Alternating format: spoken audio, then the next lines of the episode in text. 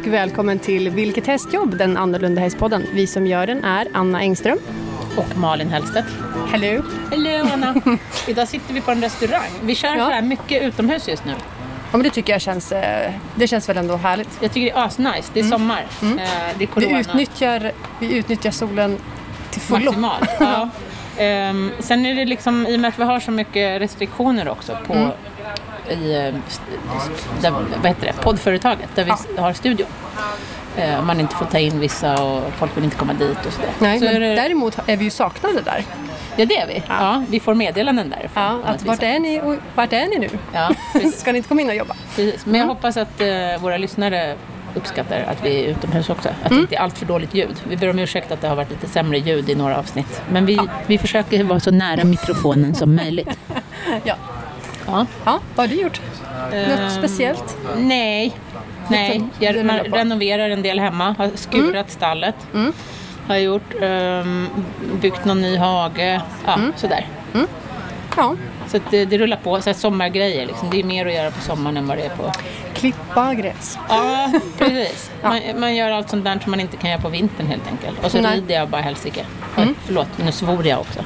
Det var inte så bra. Ja, eller det var en väldigt mild svor. Nej, men jag rider mycket och har haft lite tillridningshästar och sådär. Så att, ja. det rullar på. Jag var på bygga nya hagar. Ja. Ja. Ni har, ju- du har ju ändå massor med hagor. Du har ganska mycket mark. Hur mycket mark är ni har? Eh, 8,5 hektar. Ja, okej. Ja. Du har ju inte alls så många hästar heller. Nej. Nej, vi har typ är vi, 12.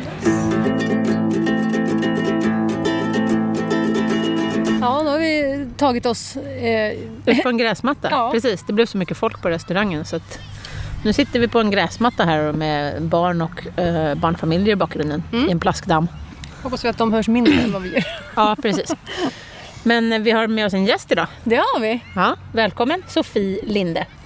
Tack!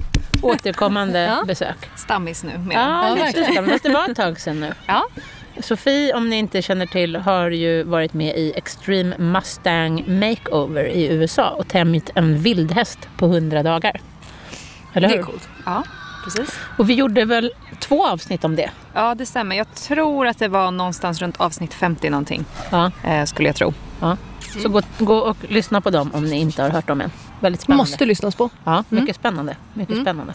Ja, hur lever livet med dig? Nej, men livet lever bra. Jag har ehm, precis haft lite semester faktiskt. Ja. Njutit av den svenska sommaren. Eh, vädret eh, har varit eh, faktiskt bra, men typiskt Ja. svensk sommar. Det levererar i alla fall. Ja, eh, de dagarna man tror att det ska regna har det varit sol och de dagarna man tror att det ska vara sol har det regnat lite grann. Typiskt svenskt. Ja, så. Ehm, nej men det har varit jättehärligt och jag känner mig ehm, lite boostad och utvilad och boostad liksom med ny energi och ny kreativitet och sådär. Så Och när vi känns kul. pratade med dig eh, när vi gjorde de här avsnitten om vildhästtämningen då hade du ju precis kommit tillbaka till Sverige och startat upp ditt företag. Har, Mm. har det gått bra så so far? Det har gått alltså, över förväntan verkligen. Ja, kul. Ehm, det har varit jätteroligt. Nu har jag hållit på i ja, men ett och ett halvt år Ja. eh, snart. Ehm, och eh, har haft eh, ja, men, tur tycker jag med Mm. att ha jättebra kunder och ha haft liksom, bra uppslutning på kurserna och sådär. Så Mm. att, eh, det känns Vad är det dina kurser går ut på? Eh, Jag har ett kurskoncept som jag kör som heter Modig häst. Eh, och det är väl det som jag kör allra oftast. Sen så anpassar jag och skräddarsyr lite också. Ja, och vad innebär modig Ja. häst? Modig häst är en eh, ja, men, eh, miljöträningskurs kan man säga. Eh, Så att det är två dagar och första dagen så går man igenom grundövningar och då finns inte miljöträningsbanan ute utan syftet är att man ska verkligen ehm, ja, men, eh, Få en kommunikation? ja, få en kommunikation med sin häst och se till att allting sitter på plats och att alla verktyg är liksom välslipade när det gäller kommunikationen. Mm. Och sen dag två så har jag en miljöträningsbana. En portabel sådan. Så att jag är Okej. typ som Mary Poppins. Ja, du, du släpar med dig den i bilen? ja, exakt. Vad kan den bestå av då? Eh, det är exempel? allt från flaggor till ballonger till eh, uppblåsbara enhörningar som sprutar vatten ur Ja, hornet. du åker runt Aha. alltså? Okej. Eh, och saker som låter och ja, men, Såpbubblemaskin? såpbubblemaskin, Mm. allt möjligt. Eh, så att det tillkommer lite nya grejer hela tiden kan man säga. Varje gång jag är på Biltema Rusta eller Clas Ohlson så hittar man alltid något. Ja. Ja, ehm, så det konceptet har jag kört eh, ganska många kurser runt om i, eh, både i Sverige och sen så har jag kört, eh, varit lite grann i England också. Okej, gud vad roligt. Ja, så det är superkul och det är verkligen en ehm, alltså ynnest att få åka runt och få jobba med så olika hästar. Ja. Man lär sig ju väldigt mycket av att få jobba med olika raser, olika temperament, olika människor, olika kombinationer. Så att det är superroligt verkligen. Har du någon genomsnittskund? Liksom, hur ser genomsnittskunden och hästen ut på kurserna? Alltså, det är jättesvårt att säga för det kommer oftast eh, liksom väldigt mycket olika raser. En kurs, då brukar det ofta vara, det brukar oftast komma någon dressyr eller hopphäst, eh, något liksom lite större halvblod. Eh, sen brukar det vara lite islandshästar, eh, lite nordsvenskar, några ponnyer kanske. Eh, och lite fullblod ibland, någon arab. Eh, så att, eh, ja, det är Ja, verkligen en väldigt salig blandning. Ja. Kör du någonting över nätet? Att du har, jag tänker som Ridesam, Aha. Eh, att du kör typ första kursen eh, när du bara liksom, eller måste du, måste du ha att du åker, åker och träffar dem? Face to face. Ja. Alltså jag tycker att... Det Eh, var svårt att sätta upp en hinderbana. Nej men jag tänker första, första dagen är ju inte banan. Så jag tänker om, eh, om Ja. det liksom är... Alltså det skulle säkert gå att göra. Mm. ehm, men eh, jag eh, tycker att det alltså jag tycker själv att personligen att det känns bättre Mm. att få träffa dem första gången. Jag skulle känna mig mer bekväm att få träffa dem typ ett par gånger och sen skulle jag kunna köra liksom tune-ups Mm. över nätet i så fall. Men jag vill gärna vara på plats och visa för att jag upplever att det som jag lär ut ehm, är ibland, eh, för det är inte liksom bara att säga, men gör vänd snett igenom till exempel. Eh, för det finns liksom inget... ehm, Du måste vara där och visa mer. Ja, precis. Vissa saker är lättare om jag först visar och sen provar dem och så kanske jag visar igen och sen provar dem. Eh, så att det är det som jag tycker känns svårt att göra över nätet, att jag inte fysiskt kan visa med hästen. Nej. För det kan vara en kombination också av att ehm, kanske personen känner sig obekväm eller ovan med att göra det man ska göra och sen att hästen inte kan det också. Ja. Och då blir det liksom lite grann att man får hjälpa hästen att lära sig och sen hjälpa ekipaget tillsammans. Det är, det är som du och jag. Ja. Jag vet inte hur mycket jag hade förstått om du hade sett det över nätet. Nej, nej. Jag har väl visat en hel del. ja. ja, men det var ju så vi började. Ja, absolut. Numera kan vi köra Ja. eh, Ja, men jag- jag telefon, först- ja. telefonkonsult. Mm, Ja. Men man behöver liksom lära känna varandra lite tycker jag Ja. först. Ja. Eh, och så att man vet lite vad man, alltså vad man pratar om när man... Eh, för alltså etablerade discipliner eller vad man ska säga som eh, ja, men dressyr eller hoppning. Då har man ju kanske olika övningar och man förstår olika koncept ungefär hur man ska göra. Men eh, när det gäller just vad jag jobbar med vilket är kommunikation och kanske lite mer problemlösning. Då finns det ju så jäkla många olika lösningar på ett Ja. och samma problem. Eh, och inget är väl egentligen rätt eller fel utan det handlar bara om vad som passar ekipaget. Ja, men det är jättekul att det går så bra. Ja, det känns superkul. Så Ja. att, eh, jag känner mig väldigt eh, glad över att få jobba det, med det som jag tycker är roligt. Så jag har inte alls haft ångest för att jag ska börja jobba faktiskt. Nej, jag förstår Utan det. jag har nästan sett fram emot att komma igång. Eh, så att, eh, ja, det känns kul. Ja.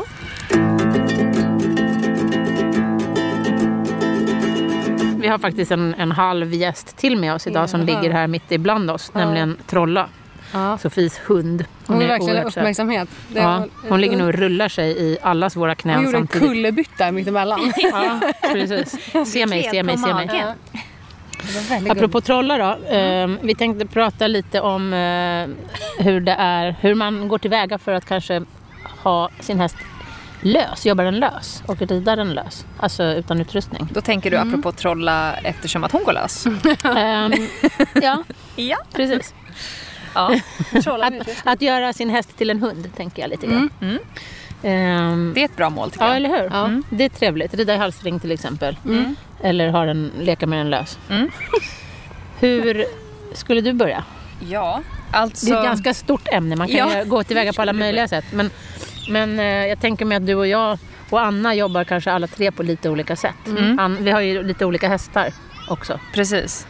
Ehm, nej men jag tycker att det är eh, en jättebra grej om vi tar till att börja med att jobba hästen då från marken och ha den lös. Ehm, ja men då vill jag ha en bra kommunikation med den och att den kan komma till en och att den kan följa en och sådär. Börjar du då med repgrimma? Eller börjar du med hästen lös direkt? Eh, det är nog lite olika. Ehm, jag tror att eh, jag skulle nog vilja att de kan lite grunder och sådär med repgrimman. Ja. Men det finns ju ingenting som säger att man kan bara experimentera eh, även fast man inte har jobbat än så mycket i grimma och sådär. Innan Nej. heller. Nej, Så att eh, jag tycker man kan, man kan göra jag tycker lite man kan olika. börja med den helt lös. Ja, men, förut, men i kanske en inhägnad då. Ja, i kanske en- inte är någon jättebra idé att börja på ett fält. Nej, för då kan det, det, kan, det funkar också bra men oftast så blir det så fält. att, eh, att man får själv röra sig väldigt mycket och att häst, för hästen kan ju flytta sig väldigt långt. Ja. Och då kan det bli så att man får... Eh, Särskilt om det inte finns något staket. ja, nej, du tänker så. Men Nej. liten hage Jag tänker så. Ja, en mindre hage skulle jag väl eh, kanske välja som kanske är ja, men 15 gånger 15 meter eller någonting Typ sånt. en rundkorall. Ja, kanske Mm, en rundkorall eller en size. liten ridbana. Precis. Ja. Ja. Det var en bra idé. Mm. Ja. Jo men det tror jag. Jag, kan ju, det, jag måste hålla med där, för jag kan ju tycka att ett stort ridhus till exempel blir lite för stort. Då får man, eh, om man inte Springa har mycket. någon kommunikation alls med sin häst så får man springa väldigt mycket. Mm. Ja. Och jag kan tycka att det också beror lite grann på eh, vad man har för typ av häst. Eh, Mm. Man kan ju ha en häst som kanske inte normalt sett tar så mycket kontakt av sig självt. Mm. Och sen så kan man ha en häst som är ganska på och liksom verkligen vill vara med en hela tiden. Mm. Så en häst som brukar vara väldigt på och sådär, det har man ju en alltså, större chans att klara av på, i en större, ett, på ett större fält eller en större, ha, större hage. Men jag skulle nog börja eh, på en, i en mindre yta som är inhägnad eh, och sen avancera till att göra det på större och större platser. Vi har ju haft ett avsnitt med dig förut när du pratade om din eh, grundträning. Så att, eh, vi behöver inte prata så mycket om det idag utan då får ni jättegärna gå tillbaka till det avsnittet. Mm. Eh, och har man gjort din grundträning då tycker du att man har en ganska bra liksom, eh, förutsättning för att kunna börja jobba hästen lös på en mindre yta. Ja, precis. Eh, jag tycker ju att när man, ju, ju mer utrustning man tar bort desto mer måste man slipa sin egen kommunikation och hur man, eh, alltså sitt eget kroppsspråk och hur man kommunicerar med hästen. Ehm, så att eh, därför så tänker jag att med grundträningen så har man redan liksom fått träna sig själv också i hur man ska förhålla sig till hästen och vilket typ av kroppsspråk som funkar liksom bra för just eh, dig och din häst. Liksom. Det jag tycker är fascinerande med liksom, eh, med, dels med, med personer som ska liksom börja med det här, det är att du, du kliver in, du känner ju inte hästen alls. Eh, äh, vad är det som är svårast liksom, med att inte känna individen? För jag tänker personen som, som hanterar hästen tränar hästen förmodligen varje dag. Mm. Men Ehm, Sofie kanske inte går in och börjar träna den lös. Nej men det är inte det man, ska, alltså, är liksom, man vill uppnå. Hur man liksom kommer dit, tänker jag. Ja, alltså det beror ju på. Det kan ju vara så att det kommer, alltså att man har någon och så har de liksom som ett uttalat mål att jag vill göra det här. Och då beroende på hästen och ekipaget så bedömer jag i så fall att så här, okej men de här de här stegen tycker jag att vi behöver jobba med tills vi kan liksom eh, göra det här med Okej, hästen. Ehm, men alltså man kan ju börja ganska tidigt med att bara liksom, eh, om man har hästen lös i en inhägnad till exempel, att bara själv flytta sig på olika platser och, och dra, försöka dra hästen, alltså rent, inte med ett rep men liksom rent kroppsspråksmässigt dra hästen mot den och kanske flytta hästen från sig på olika sätt, liksom i olika hastigheter och ja, sådär. Ehm, för att liksom lära den grunderna lite grann till. Jag börjar ju gärna, jag använder ju spön när jag jobbar med mina hästar lösa, lösa och det är ju för att ha som förlängda armar så att säga så att jag kan liksom röra hästen med dem. Och ofta har jag kanske en, ett lite längre dressyrspö som inte har någon flärp eller något snöre på. Och sen brukar jag ha ett körspö som det är en liten, ett Typ litet snöre på. eller? Ja, det kan man säga. Ja. Mm. Som en förlängd arm. Eh, Och fördelen, eh, fördelarna är olika med de här två spöna. Den Mm. som har en lite längre flärp tycker jag är bra för den kan jag lägga på hästens bortre sida. Mm. Om jag till exempel vill att hästen ska komma mot mig och flytta sig mot mig Mm. så kan jag lättare förklara för den genom att sträcka liksom det här längre spöet med, en, med ett snöre på över hästen och sen liksom dutta på sidan med Mm. flärpen. Medan det andra spöet utan flärp tycker jag kanske är lättare om jag ska flytta hästen från mig. Och jag brukar börja eh, i en mindre ridbana också, eller en rundkorall. Mm. Eh, och då brukar jag börja med att lära hästen att backa Mm. och att komma till mig. Mm. Och så brukar jag lära den att flytta bakdel. Mm. Att jag står still och flyttar, liksom, flyttar den runt mig, flyttar bakdelen runt mig så att framdelen är stilla vid mig. Alltså tänk att jag står framför hästen med hästens huvud mot mig. Så att vi liksom har som ögonkontakt kan man säga. Och så flyttar jag hästens bakdel. Alltså antingen för höger eller undan för vänster. Ja. Alltså att jag petar med spöet. Ehm, Och sen lär jag den att flytta framdelen. Då gör jag likadant fast det står kanske längre bak vid rumpan till så att säga. Och så använder jag spöet för att dirigera hästen och flytta framdelen. Det brukar vara lite krångligare. Okej. Eh, när jag flyttar bakdelen, nu får ju du säga om du håller med mig här Sofie, men när jag flyttar bakdelen då tittar jag på att det inre bakbenet träder över det yttre bakbenet. Mm. Mm. In under kroppen. Mm. Så Det att håller det- jag med om. Ja. Så, det, så jag också. Och när jag flyttar framdelen då tittar jag på att frambenet som är närmast mig träder framför och över det bortre frambenet. mm. Och att bakdelen står relativt still. Exakt. Så att inte det frambenet som är närmast mig flyttar sig bakom det yttre frambenet. För då tänker hästen oftast bakåt.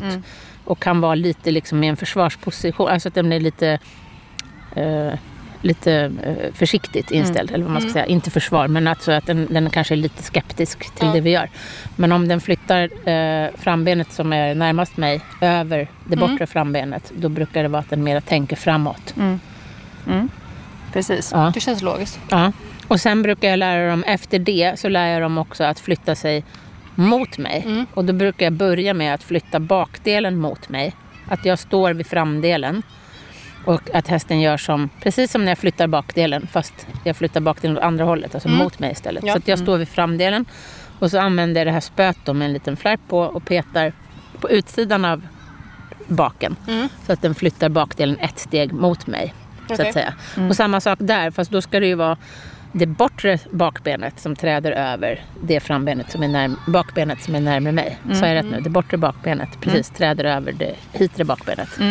Så att säga. Och eh, då, ett steg börjar jag med. Jag ber ju inte hästen flytta sig tio steg utan jag börjar med ett. Ja, steg ja. och så berömmer jag. Och här kan man ju göra, använda godis om man vill eller inte godis om man vill. Det är en smaksak.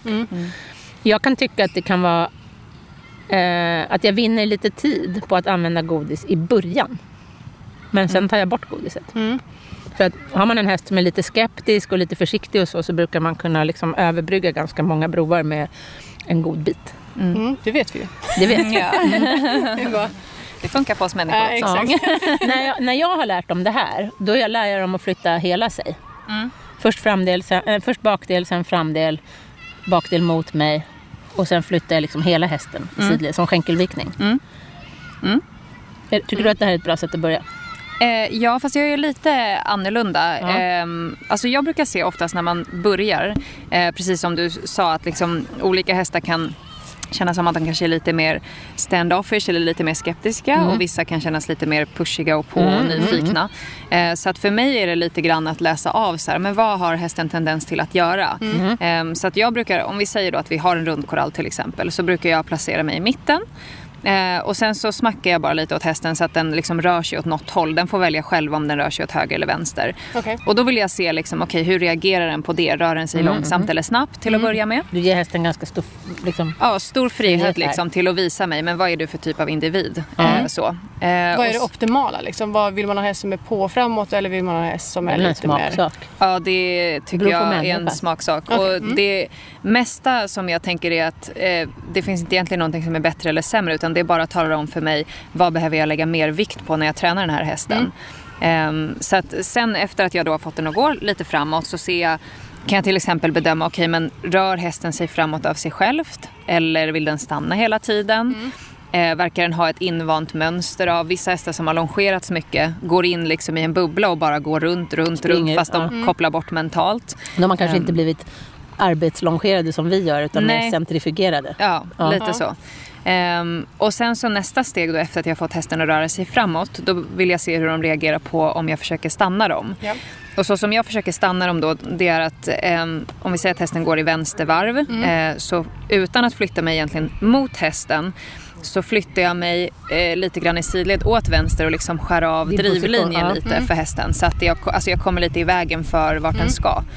Och det som jag tycker är- bra att se då, det är, för då brukar jag bara göra det och sen så fort hästen visar att den stannar, då stannar jag också. Eh, och då vill jag gärna se om hästen antingen har en tendens till att vända sig in och komma till mig eller om den har en tendens att vara lite mer stand-offish och vilja vända ut mot staketet. Ehm, för det tycker jag kan säga ganska mycket för hur mycket dragningskraft. Har den mer liksom push or pull? Alltså har den mer att den vill komma till mig eller har den mer att den vill liksom flytta sig ifrån mig? Ja. Mm, så att eh, när jag låter folk liksom börja jobba med det här och det är ju framförallt för att man ska förbättra sitt eget kroppsspråk också och sin kommunikation med hästen. Ehm, då brukar jag bara låta dem, ja men först okej försök att få hästen att gå framåt. Inget speciellt varv och sen försök att stoppa hästen. Och sen allt eftersom så försöker jag ehm, till exempel bestämma att men nu vill jag att hästen ska komma till mig inåt och vända en sväng som är liksom inåt som en eh, volt tillbaka kan man säga. Ja. Eh, och sen kanske jag bestämmer att i nästa varv vill jag att hästen ska vända ut mot staketet som en rollback. Ja, och så gör jag så lite på olika sätt. Och när jag när hästen stannar och vänder inåt och står liksom mot mig. För så börjar jag då med det här att jag vill att hästen ska komma till mig. Ehm, och då brukar jag göra så att när hästen har vänt upp och står mot mig, om den inte självmant liksom fortsätter komma framåt, då kan jag till exempel backa lite för att se om hästen följer efter. Om den inte följer efter då, då kan jag göra lite liknande så som Malin förklarade, att jag går lite grann som i en halvcirkel mot bakdelen fast fortfarande på långt avstånd. Och så fort hästen flyttar bakdelen lite grann då från mig ehm, då tar jag ett steg tillbaka igen. För att det är lite grann som att jag försöker låsa upp bakbenen, det vill Ja, säga precis. motorn. Ja. Och se om den kan liksom komma mot mig då. Ja. Om du Ehm. gör tvärtom då? Om den liksom inte alls är, den eh, vänder rumpan till? Eh, då, ehm, då skulle jag försöka liksom jobba med den tills att den ja, men vänder upp i alla fall. Sen om det i början för en häst som kanske är väldigt skeptisk bara är att den stannar på spåret och tittar in på mig. Då skulle jag liksom säga att, det. ja, berömma det. Det var, det var Trolla som lät. Ja. Värsta rapen. Ja, det är alltså Sofies hund som Ja. har lagt sig på rygg här mellan oss och Hon rapar. mår jättebra. Hon tycker livet är toppen. Ja.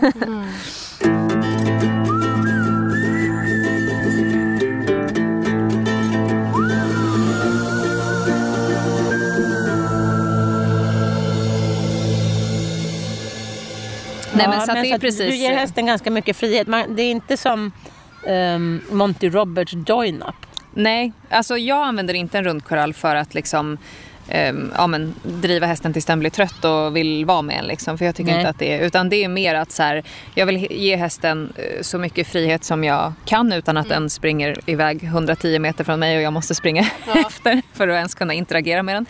Ehm, och, sen, och det här är det som jag gör i början. Alltså jag kräver inte av hästen att den ska göra mer än skritt. Eh, Okej. Utan den får Okej. gärna skritta liksom i början när jag kommunicerar och sen allt eftersom att jag vet att hästen är trygg och den kan alla de här svängarna och kommandona då kan jag träna på att den ska kunna göra det snabbare också. Och då använder jag även ehm, Även det liksom för att kunna lära den ehm, ja, men till exempel att fatta galopp från halt och ehm, ja, men göra sina, eh, vad heter det? Men du låter hästen gå ute på cirkeln. Mm, precis. Mm. Jag gör ju lite tvärtom. Jag håller ju hästen nära mig. Eller håller, men jag eh, vill liksom att eh, den ska vara vid mig hela tiden. Så att jag lär den, jag lär den att liksom... Först, först har jag gjort de här vändningarna fram och tillbaka och hit och dit. Mm. Eh, så att den är trygg med det. Och sen så lär jag den att skritta, alltså följa min axel kan man säga.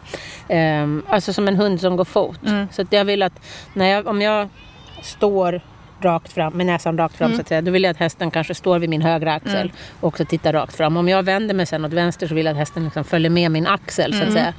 Och sen kan jag då jobba den runt mig och då, brukar jag, då vill jag att den ska titta mot mig. Så att det blir lite, skulle man kunna säga, som en liten öppna på en liten cirkel.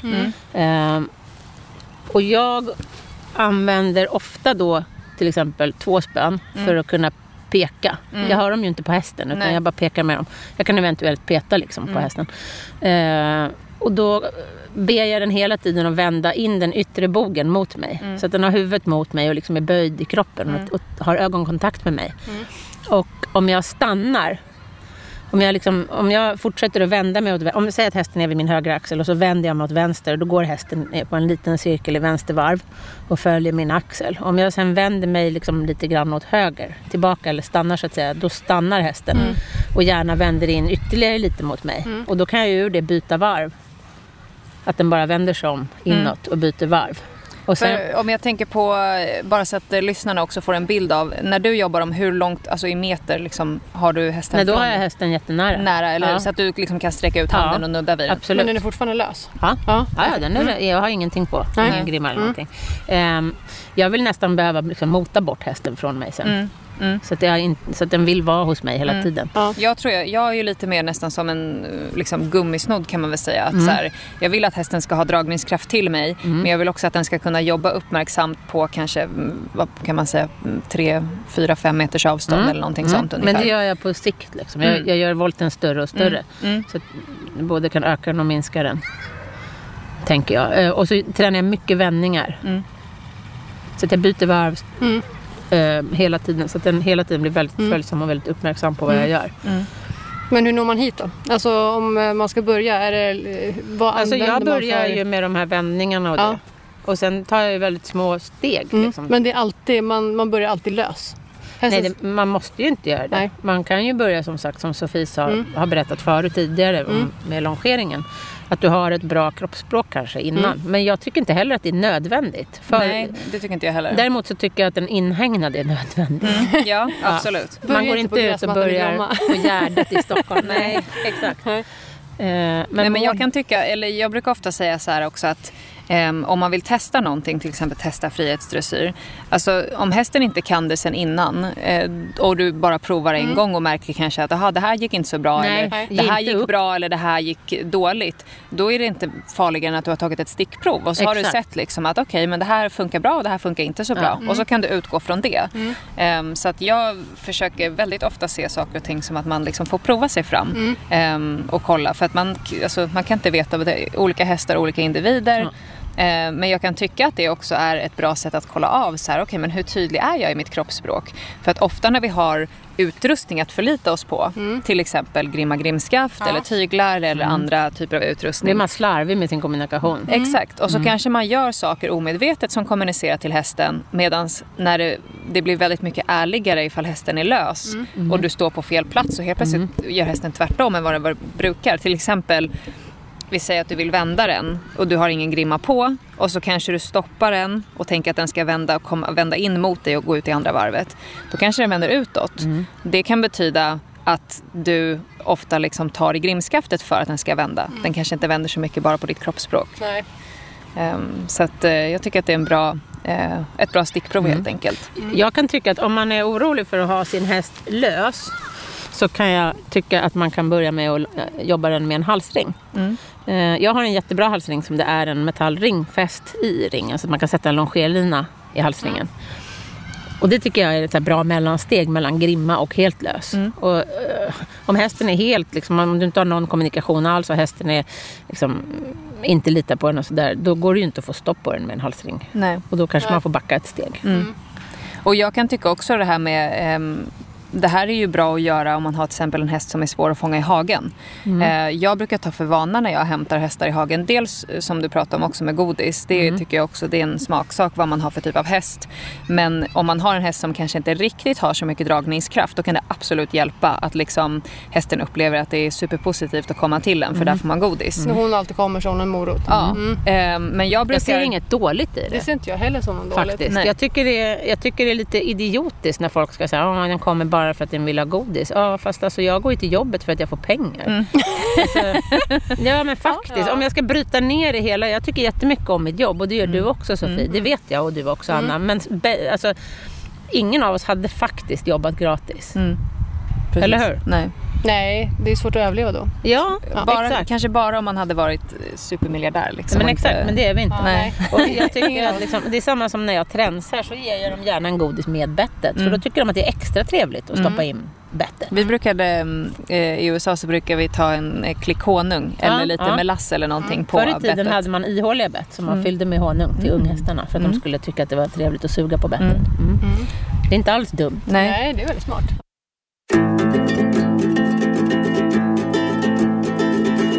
Nej men till eh, det här med Hagen. att hämta, Hämta hästen i precis, hagen. hämta hästen i hagen.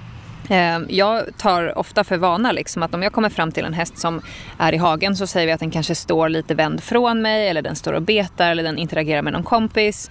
Då försöker jag först ofta, eller alltid, få kontakt med hästen och så vill jag gärna att hästen ska ta ett par steg mot mig. Ja. Även om jag redan är liksom tre meter och jag skulle lätt kunna gå fram och bara dra på grimman så vill jag att det liksom är jag och hästen tillsammans som ska liksom sätta Jag gör på grimman. precis likadant. Eh. Och är det en häst som är lite avvaktande så att säga. Då backar jag. Mm. Så att jag bjuder in hästen. Exakt. Eh, jag går aldrig fram och tar Nej. dem. Utan de, jag bjuder alltid in de sista metrarna. Mm. Det är inte så att jag så här, tvingar dem att komma. Men jag vill att de ska visa att de är intresserade. Mm. Samma har jag en, en av mina hingstar. Han är lite introvert och lite, sådär, lite blyg. Liksom. Han är ju från Portugal. Så att han, och de, ibland är de lite hårdare tuktade och ibland mindre. Men han, så att han är lite blyg i boxen framför allt. Så när jag går in till honom på morgnarna då är inte han liksom sån där som vill dyka ner i fickorna och hälsa utan han, han kan vara lite sådär, åh nej, vänder sig bort. Och då går inte jag in till honom utan då står jag kvar i dörren. Och då har jag med mig godis till honom. Eh, så att när han kommer fram så får han en godis. Och är det så att han inte kommer fram då bryr inte jag mig om hans huvud utan då går jag direkt in och så kratsar jag hans hovar för jag kratsar alltid hovarna innan jag tar ut dem. Så att då, då väntar jag in honom. För, jag har, förut har jag varit sån där, då har man liksom blivit ledsen över att han vänder sig bort och liksom, vad har jag gjort för fel och jag kan bli lite, man kan bli irriterad. Men nu har jag liksom gått över till att men det är sån han är. Precis som vissa människor är så. Så att jag låter honom komma istället. Men jag väntar alltid in tills han kommer. Jag går inte in då och tar honom. Nej, Nej, okej. precis. Det tycker jag är, har att göra väldigt mycket med ömsesidig respekt. Ja, liksom. exakt. Det är så- Jag går inte fram till en människa som jag inte känner eller en människa som jag känner jätteväl och vet är lite distanserad. Då går jag inte fram och liksom kladdar den i ansiktet. Nej. Du går inte fram och kysser främlingar på stan. Nej, men nu är inte han någon främling. Men Nej. jag har ju även vänner som inte är fysiska. Och det är ju inte så att jag då säger ah, men vad gud, du tycker inte om mig. Nej. Jag ska tvinga dem att vara fysiska. För det är inte alls så. De tycker lika mycket om mig som mina kamrater som är väldigt fysiska. Och det är samma med den här hästen. Och när han får lite tid på sig då är han istället väldigt, väldigt pratig. Så när jag jobbar honom i frihetsdressyr då gnäggar han s- nästan hela tiden. Inte hela tiden men alltså så fort jag stannar honom och ska berömma honom så gnäggar han. Och han kan göra det när jag rider också när han är nöjd. Så att han är en väldigt eh, pratig häst egentligen. Det är bara att man måste ge honom lite mer tid. Sen har jag liksom en annan hingst som är jättepå. Ja, och den får jag göra tvärtom med istället. Honom får jag, där får jag säga till honom att nej men hörru, jag är inte redo för närkontakt. Nej. Mm, Så att, där, I den situationen är jag den första hästen så att säga. Men jag har ju en liten minis som, eh, han är ju, det är ju pysen. Eh, pysen och pricken är i hagen. Och pricken är ju väldigt liksom, han kommer ju fram utan problem. Eh, pysen visar ju att, så här, att jag är intresserad men jag går inte ända fram. Nej. Det går inte att ta honom framifrån eh, för då backar han och sen så sticker han. Men om jag går från sidan Mm, av någon anledning så är han mycket, mycket mer bekväm med det. Men det får man ju acceptera Ja. hur de är.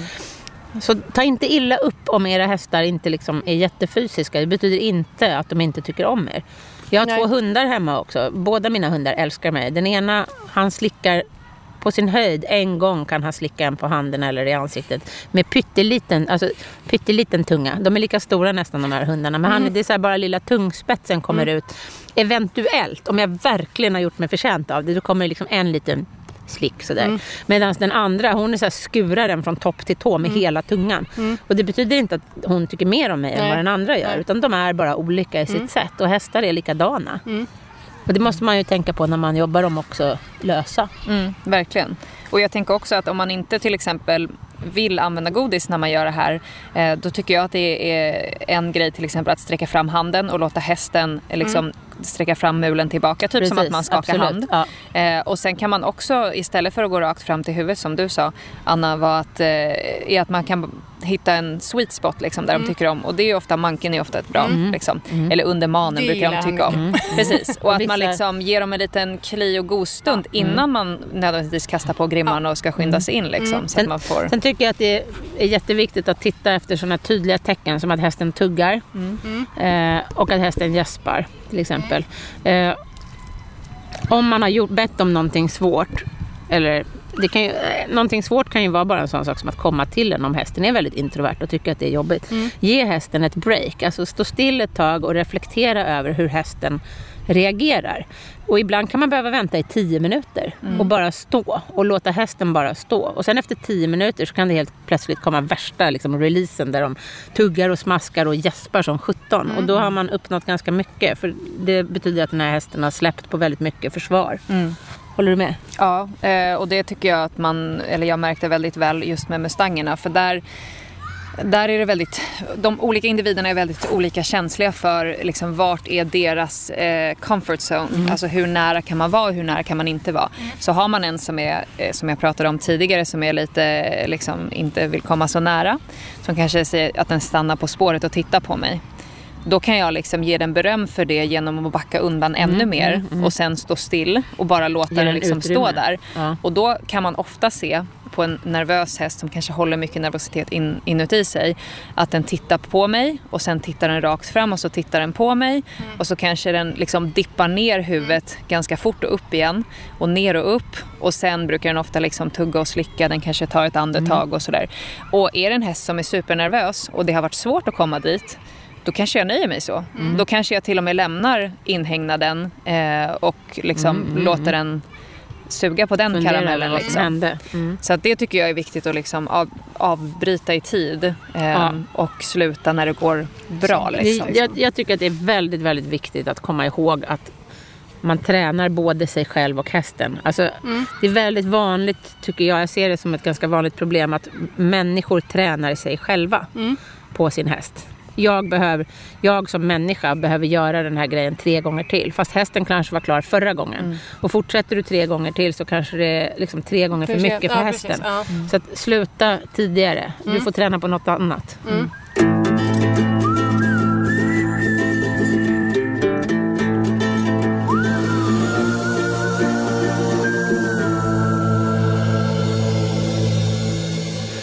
Man nu eh, har kommit så här långt då och kan jobba sin häst lös Från marken. från marken, precis. Då kanske man vill ri- rida sin häst lös också. Rida sin häst lös. Ja, Intressant. ja men, jag fattar vad du vad jag menar. menar? Utan Ja. utrustning. Exakt. Det känns ju lite läskigt. På Winnie kan jag förstå att det känns Ja, läskigt. ja. Köra Har du ridit. Winnie lös? Nej, jag är inte Nej. ridvillig. Okej, Alls. men du förstår vad jag menar. Utan utrustning helt Ja. enkelt. Så. Precis. Ehm, alltså jag skulle ju rekommendera att man eh, dels att man börjar med en sak i taget. Så att om till exempel målet är att jag vill kunna rida barbacka utan huvudlag alls, utan halsring, utan någonting till exempel. Eh, då är det ju en bra idé att börja liksom, med din vanliga utrustning fast barbacka till exempel. Eller börja med att rida utan stigbyglar. Ehm, och när det gäller att eh, börja ta bort huvudlaget eh, så skulle jag, i alla fall så som jag skulle träna hästen till att göra det, så skulle jag ha halsring och mitt vanliga träns. Eh, och sen så skulle jag rida hästen och så skulle jag till exempel om jag, vi säger att jag börjar med någonting basic att stanna. Eh, och då skulle jag ta i halsringen så att den liksom nuddar vid bröstet. Eh, som att man till, precis på samma sätt som man tar en förhållning i tygen. Eh, och i början så kommer ju hästen inte förmodligen göra någonting utan den kommer förmodligen bara skritta på. Så att jag tar i det och så... Där måste jag få avbryta för det tycker jag att det är tvärtom. Jag tycker de flesta hästar faktiskt fattar den där jävla halsringen ganska fort. Det är sant. Alltså jag har många gånger haft kurser med människor. Eh, typ dressyrkurser eller något sånt där. Och så har man stött på något problem liksom. Som oftast är relaterade till ryttarens hand. Och så tar man bort tränset. Eller tränset får ju sitta kvar men jag sätter på en halsring. Och så säger jag, ja, men styr med, trän- med halsringen istället. Och hästarna kopplar direkt. Alltså, Jag har bara stött på en handfull hästar som inte förstår halsringen. Och något få, en, eh, en eller två som tvärtom till, till och med har blivit lite nervösa när man tar i halsringen.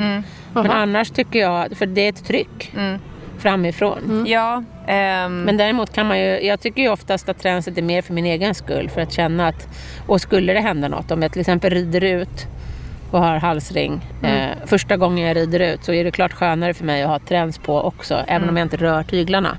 Men för mig, pedagog, eh, psykologiskt, så känns det bra att ha träns. Och om det händer något, en häst kan bli rädd, så kanske den inte lyssnar på halsringen eftersom den inte är tränad med den. Nej. För sen kan det ju vara så också att om man till exempel har en häst och så provar man det här första gången och den lyssnar och den, den förstår. Eh, kan ju också vara kopplat till ens andra hjälper. Att man till exempel sätter sig eh, liksom lite tyngre i sadeln och ger vikthjälper och säteshjälper och så också. Ehm, eh, och det är ju egentligen också ett kvitto på att man har gjort det på ett bra sätt. Absolut, Eh, så. Men eh, då skulle jag till exempel börja och om det skulle vara så, beroende på om hästen förstår eller inte förstår. ehm, så eh, om hästen, vi säger att hästen fortsätter skritta framåt och inte stannar. Mm. Eh, då är jag beredd liksom med andra handen i tygen och tar en förhållning i tygen. Mm. Det, den hjälpen som hästen redan kan. Man kan ju även använda rösten. Ja, eller rösten. Precis, beroende på hur hästen är tränad. Rösten, rösten rätt bra. Ja, ehm, men det är, egentligen, alltså det är egentligen så som jag börjar när jag, ehm, när jag jobbar med det. Och sen så ja, men ökar man ju svårighetsgraden. Eh, man tränar på svängar, man tränar på snävare svängar. Och sen kan man gå över till att träna liksom öppnar eller sluter eller andra alltså förhållningar och så i andra eh, situationer. Eh, ja, och sen i andra gångarter. Alltså, Ja. snabb, alltså Ja. trav, galopp. Ja. Jag gör likadant som jag gör när jag börjar med frihetsdressyren. Att jag börjar med backa Mm. och sen börjar jag med att flytta bakdelen och sen börjar jag med att flytta framdelen. Och sen flyttar jag hela hästen. Mm. Eh, och sen gör jag små volter. Mm. Eh, sen gör jag små volter och sen gör jag större volter. Så Mm. jag gör precis samma ordning Mm. som från marken. Jag gör samma ordning även när jag liksom, tränar hästen med eh, till exempel kapson från marken eller vid hand. Mm. Så jag kör liksom alltid samma ordning och det känner hästarna igen då Mm. när jag kliver upp. Ja, precis. Ja. Och sen kan jag ju öka hastigheten också Mm. till trav och eh, så. Mm. Och har jag lärt hästen flytta bakdelen, framdelen och hela sig så, så är det inte så svårt att lägga in öppnor och sluter till exempel. Nej, precis. Nej, jag tror hästarna kan nog, eh, de fattar ju nog förmodligen fortare. Det sitter nog mycket mer De i fattar hos mycket ryttaren, fortare, liksom. fortare än Ja, människorna. ja. Absolut, så är det. Det är Mm. därför det är så viktigt det här också att man inte träna sig själv. Mm. Utan att man kommer ihåg att stanna när hästen har gjort rätt. Mm. Och sluta när hästen har gjort rätt. Mm. precis. Man, kan- man kan absolut göra ett par, tre repetitioner men inte mycket mer tycker jag i början. Ja, man ska nog vara försiktig med nötandet. Ja, För absolut. det är nog det som kan ta mest stryk tror jag. Ja. Med, alltså, att, i, i, i liksom Det- utvecklingen. Det är lätt att man... för Jag ser det som... När jag jobbar med hästar så ser jag det som att de ställer frågor till mig. Mm. Eh, är det det här du vill? Ja. Och då är det min uppgift att ha bra timing och säga japp, det var det där jag ville. Mm. Och ibland, vissa hästar de ställer frågorna väldigt fort. Är det här du vill? Är det här du vill? Är det här du vill? Mm. Och då måste jag hinna med och liksom hopp, ge berömmet precis vid rätt tillfälle. Mm. För annars kanske jag missar tillfället och så råkar jag berömma vid fel tillfälle och då lär sig ju hästen det. Mm. Och på samma sätt om jag gör för många repetitioner har man en häst som är lite stingsligt lagd eller vissa ston till exempel kan vara sådär att de, när man har gjort tre repetitioner, fjärde repetitioner då kan de börja tycka att jaha nej det var tydligen inte det här hon menade. Nej. Hon menade någonting annat och så börjar de fråga fel frågor så att säga. Och då är jag tvungen att fortsätta tills jag får rätt fråga igen vilket kan urarta till en dispyt. Ja. Och då är det bara mitt fel därför att jag har missat att sluta i rätt ögonblick. Det, är lättare, det är mycket bättre att sluta i tid. Helt enkelt. Och mycket beröm. Alltså de tycker om när man berömmer och jublar. Jag jublar mycket till mina hästar. Jag tror inte kanske nödvändigtvis att det är så att de tycker om jublet utan de känner ju våran sinnesstämning. Ja. Eh, och ehm, när man, om man själv jublar så att säga då, så, så visar man en gladare sinnesstämning än om du sitter och bara är mm, tyst hela tiden och kanske eventuellt ger den en lite dutt bara. Det, Tycker en, jag. Ja, en rolig reflektion på just det här med hur man vet hur man själv beter sig Mm, kring hästen. Eh, det var ju när, när eh, jag gjorde den här eh, serien tillsammans med Winnie. Mm, mm, Winnie med vänner. Ja, som Ja. nu rullar. Eh, och, eh, Annas lilla reality så. Ja, Ja. och grejen var ju den att eftersom att jag inte hela tiden gick med kameran men jag hade myggan på mig hela tiden och ibland så glömde jag av den. Så de har ju fått med väldigt mycket eh, av det som händer under liksom, den här perioden när jag har på mig myggan. Ett par gånger i den här serien så ser jag ju själv hur jag, liksom, jag pratar eh, utan att jag tänker att jag gör det. Ja, ja, ja. För jag går Okej. liksom och pratar Med Winnie. Ja. Ja. Ja, men mycket så små, Ja. Mm, små grejer som jag reflekterar till att man liksom går och säger fast man liksom så tänker på att det är ingen som hör. Det är bara han och jag. Mm. Och så går man och pratar kring, liksom med honom på hela tiden. Så här. Det är en grej att man kanske kan, eh, inte kanske går med mygga hela tiden, Nej. men att man ändå så här, eh, tänker lite på Mm. hur, man, hur man är runt omkring. Inte bara träning utan hur man beter sig. Träning med häst tycker jag startar så fort du tar kontakt med hästen. Ja. Alltså när du öppnar boxdörren eller när du kliver ut i hagen. Och träningen slutar när du lämnar hästen i hagen eller i boxen. Den börjar inte när du går in i ridhuset Nej. eller när du kliver upp Nej. i sadeln.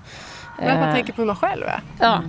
Och det är jätteviktigt att tänka på att alltså, du har, hästen har samma språk från det att du kliver in i boxen eller hagen tills du går därifrån. Hästen har inte ett annat språk när du sitter på ryggen eller när du eh, borstar den eller någonting. Utan det är liksom samma signaler hela tiden. Så att, tänk på det. För det ser jag ofta när folk longerar, att de har problem att byta hand, spöhand och de kan inte hålla koll på linan och de står och viftar med armarna för att trassla ut garnnystanet till longerlinan. Och när man viftar då med armarna så viftar man med, kanske med spöet eller med tygeländen eller någonting och då ser ju jag på hästen att den reagerar ju på alla de här signalerna. Tills de slutar reagera på de här signalerna och blir avtrubbade och då klagar eh, hästägaren sen på att hästen inte lyssnar och är okänslig. Och sen kan jag också tycka att man upplever, eller att jag upplevt ibland att eh, eh, ekipage har liksom problem i själva träningen. Ehm, och så ser man att det är väldigt mycket i kommunikationen i övrigt som inte stämmer. För Ja. jag brukar ibland liksom vilja vara med från att de hämtar hästen i boxen eller i hagen för att se hur de interagerar med hästen. Ehm, och där kan man också se, ehm, till exempel om man har en häst som eh, när den blir rädd eller osäker gärna springer mot den eller försöker tränga en lite med bogen. Den tendensen tycker jag att man kan se, för det, det som ägaren kanske upplever det är att så här, men när hästen blir rädd, när hästen väl liksom försöker springa över den på riktigt, då märker man det. Men det jag kan se eh, och det man kan se om man är uppmärksam på det, det är att hästen gör det i så många andra situationer, fast bara lite grann. Ehm, så. Så att eh, vara liksom medveten om de små signalerna. Och sen tänker jag också med det här när man ska rida till exempel i halsring eller jobba hästen lös. Att det som jag tycker är väldigt viktigt att tänka på det är ju i vilken ordning man applicerar sina hjälper. För det är verkligen, verkligen superviktigt att tänka på att till exempel om målet är att jag vill kunna rida barbacka utan till och med halsring, utan någonting. ehm, då är ju till exempel när jag vill stanna hästen, då är det det första jag måste göra alltid liksom en vikthjälp. Ehm, och kanske ett röstkommando om jag vill ha ett röstkommando. Men då måste jag alltid, alltid göra det först. Då kan jag inte ta i tyglarna innan jag i vikthjälpen. För att det som jag gör först, och sen är det viktigt att tänka på hur lång tid man låter det gå innan man liksom hjälper hästen att förstå. Det vill säga kanske tar i tygen eller tar i halsringen. Eh, för att hästen måste få tillräckligt mycket tid för att kunna ehm, känna av att du har gett den lättare hjälpen, eller man ska säga den första hjälpen. Eh, så att det är bara viktigt att tänka på och liksom rannsaka sig själv lite grann. Om man känner att vissa saker inte fungerar. Och att man också tänker på att alla hjälper alltid ska betyda någonting. Eh, och att man alltid måste få igenom en hjälp och få ett svar på en hjälp. Och bara, till exempel om du skänklar, om du lägger till skänken, då, måste, då ska hästen reagera på skänken. Annars måste jag förstärka skänken. Så att jag inte sitter och ger liksom en skänkelhjälp, en skänkelhjälp, en skänkelhjälp, en skänkelhjälp, en skänkelhjälp, en skänkelhjälp och hästen inte bryr sig om någon av dem. På samma sätt så måste jag också tänka på att jag håller min skänkel still. Så att jag inte sitter och ger en skänkelhjälp, en skänkelhjälp, en skänkelhjälp hela tiden. För då kommer ju naturligtvis hästen inte att lyssna när jag väl förstår, vill ge den. Nej. Och samma med en förhållning i tygen eller halsringen eller vad det nu än är. Att man inte sitter och små drar hela tiden. Mm. Utan att ge hästen en total eftergift hela tiden och sen Exakt. ge en hjälp. Och sen också att man ehm, är medveten om att man har förberett hästen på bästa sätt.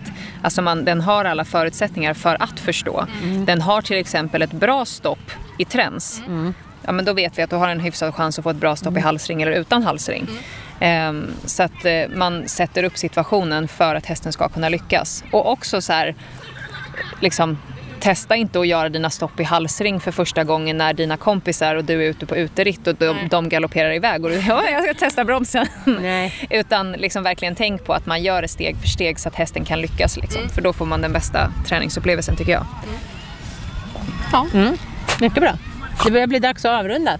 Ja. Jag fick just en hund i ansiktet. Och så eh. Anna också. Det är därför ni hör mig lite sämre. För att jag Det är väldigt mycket hund.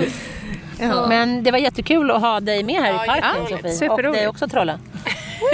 ja. Hoppas alla går hem och tränar frihetsdressyr och Ja. halsringsridning nu. Gör ett stickprov. Våga testa. Och se. Ja, det tycker jag. Och det, det, det tycker jag att jag också, sen jag började rida tillsammans med Malin, så ehm, just så här, ta för vana att rida med halsring. För då kan man alltid testa. Alltså om man ändå har den där, Ja. då kan man alltid liksom se, okej, funkar det att styra den här på halsring eller I inte? mitt stall har vi alltid halsring på hästarna. Alltid när vi rider. Och då kan man alltid göra en liten del av passet i halsring till exempel. Och sen är det en jättebra säkerhetsgrej. Om man tappar balansen eller någonting så kan man ta, hålla i halsringen istället för att man råkar dra hästen i munnen. Så jag tycker det, halsring borde ingå i standardutrustningen. Det, har vi, det har vi sagt förut och vi säger det igen. Vi säger det. Ett bra tips. Yes. Ja, Ja, så får ni göra stickprov och så får ni väl höra av er och berätta hur det skicka går. filmer. Exakt, och Ja. se, berätta vad som fungerar bra och kanske vad hästen hade svårare med. Eller om eh, ni har ännu bättre idéer än vad vi har. Så kom Exakt. gärna och dela med er. Verkligen. Yes. Ja. Tack för idag. Tack för idag. Tack så mycket. Hej Hörs vi då. nästa vecka. Yes. Hej då. Hej då.